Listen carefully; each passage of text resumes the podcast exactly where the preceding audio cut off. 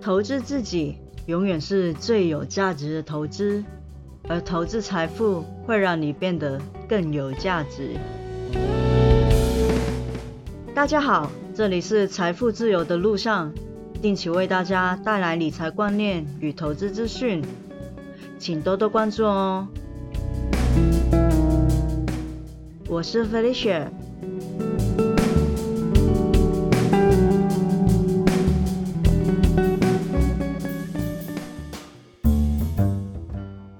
份台股跟美股都有一点回档，尤其是美股的回档比较大。有一些朋友像我的话，可能账面上报酬是减小了，但是还是蛮开心，可以有回档的时候，就是地数加码一点。地处又加码一点，也有一些朋友心性受到了打击，不知道自己做的对还是做错，让我想起以前有一个朋友问我的问题，那时候他问：好股票其实只要长期持有就是能够赚钱，但是为什么有很多人不这么做？今天我们就是要来讲一下，为什么很多人不这样做。以及在最后，我会分享一下我二月份在美股的投资的操作。我们都知道投资要看眼光，但是其实很多人都很有眼光，难是在于心态。要保持好的心态是很重要的。在波动时候、犹豫的时候，要回想一下自己当初买入的原因。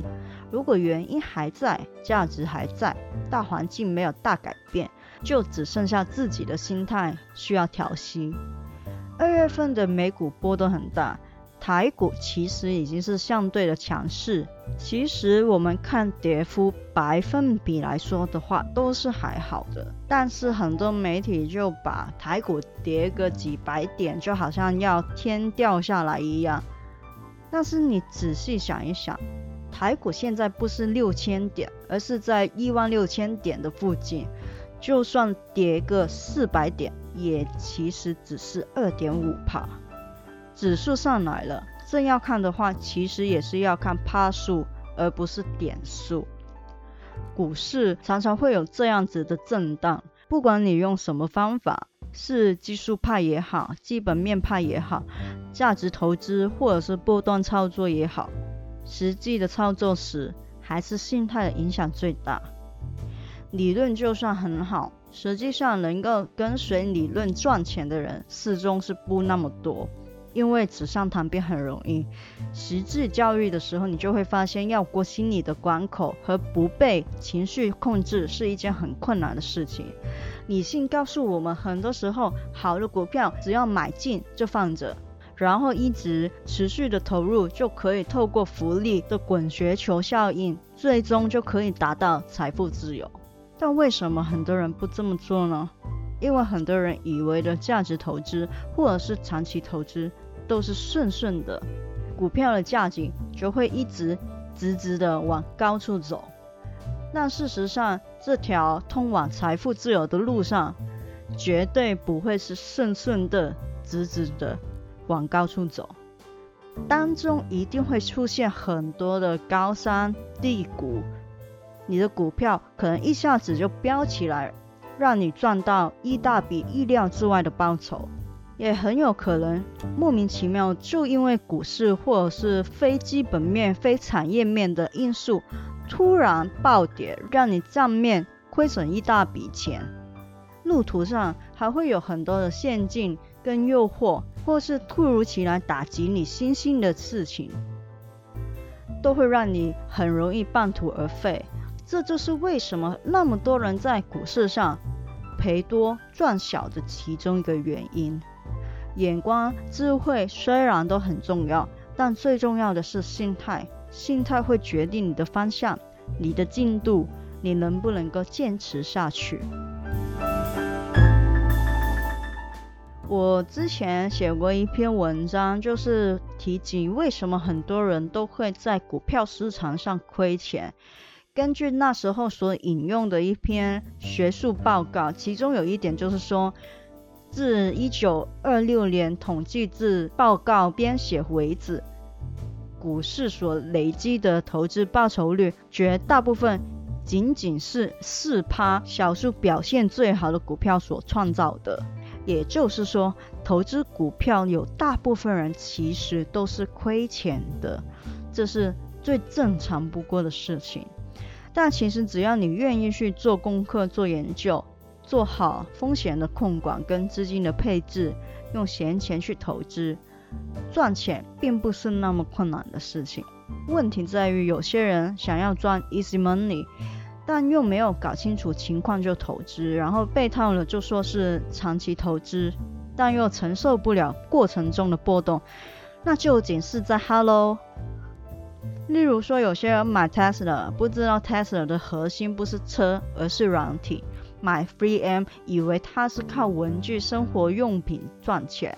虽然它的便利贴跟挂钩真的是不错用了，也像是有一些人买 Johnson and Johnson，以为它是靠爽身粉跟 Baby Oil 赚钱的。哦，拜托，先别说它还有很多赚钱的业务，但看最近。他老是上新闻，是因为什么？这次到那一块会更赚钱啊？Johnson Johnson 最近有什么新闻？不就是疫苗吗？其实你看他的年报，你就会知道他最赚钱的是医药跟美容产品，尤其是医药，这几年的赚钱比例是一路的攀升，而不是民生消费类的产品。虽然它的 baby oil 真的很好用啦，前一阵子台北有点干燥，它的 baby oil 真的是便宜又好用。虽然说另外一个品牌的 bio oil 也不错用，但是那一个就稍微有一点点贵了。啊，讲远了，回来投资分享。其实我很少看盘，但是花在看资料、做功课的时间很多，而且我会看很多新闻。还有一点就是，我从来不会用影响我生活的资金去投资。美股最近的下跌，个人认为只是比较大幅度的回调。毕竟你回头看看，它从去年三月份低谷到现在，到底涨了多少？现在的回调其实根本不算什么。我的话，最近有做的是逢低减一点股票，就这样而已。二月份我的美股账号基本上是只进不出。低接了一些些股票，只卖了一档股票，卖的是药，也就是 KFC 的母公司，因为是低价买入的，现在看到有更急的投资的标的，就卖掉换股了。不是说它不好，它依然是我口袋的名单，但是现阶段我会选择其他公司。让我的资金有效率一点，毕竟我不是富豪，资金没有那么多。如果想要把资金滚大的话，运用上有效率一点会更好。但跟我在台股上的操作一样，美股的 ETF 都几乎是只进不出，个股才会做波段的操作。像二月份我分批买了一点 Unity、Tesla、ARKK、ARKQ、ARKF、IVW、SKYY 跟 Telador，这纯粹是个人的投资操作，并不是任何投资建议。反正呢，就是买了一些之前觉得股价有点高，但依然看好，至少最近一两年发展没有什么疑虑的公司或者是 ETF。既然打折了，就出手加买一点点，短套也没有什么关系。我必须说，现在股市常常会破新高，也得有一点居高思维的意识，所以我不会多买。为什么不多买一点呢？因为当真的回档到更低点的时候，我也需要资金去投资。如果再有更大的回调，才会多买一点。衡量过股市，也许真的有可能一飞冲天，好几年不回头。如果完全不加码的话，可能资金一直放着就会很没有效率，也会错过一大段的波段报酬。但如果完全把资金投入，万一股市真的大回调，除了账面上会有损失，也会陷入没有资金再加码的窘境。所以说，保留一定程度的现金或者是安全资产，除了在大回档的时候，还有资金可以以便宜的价钱购入好公司的股票，也是一定程度保护自己的做法。有时候不一定要一百 percent 的追求资产最大化，当中其实也意味着有更大的风险，而资产分配是在危机中保护自己的方法。所以我的折中的做法是，逢有比较明显的回调时就买一点，但也就买一点而已，一定会保留一些资金，耐心的等待。虽然可能会因为这部分留着的资金而导致资金运用的效率看起来不那么高，但风险的控管和资金的配置上会让我更安心，也更能够保得住好的股票。当然不是说大家也要学我这一套，但是希望大家都能够找到最适合自己的风险管理跟资金配置模式。投资得用闲钱，才能在震荡中依然抱住好的股票。也希望大家能够有自己的一套纪律，并且遵守纪律，有好的眼光，更要有好的心态。这一集的分享就到这里，希望大家喜欢。喜欢的话，请订阅我的节目。我是 Felicia，谢谢大家，下次见，拜拜。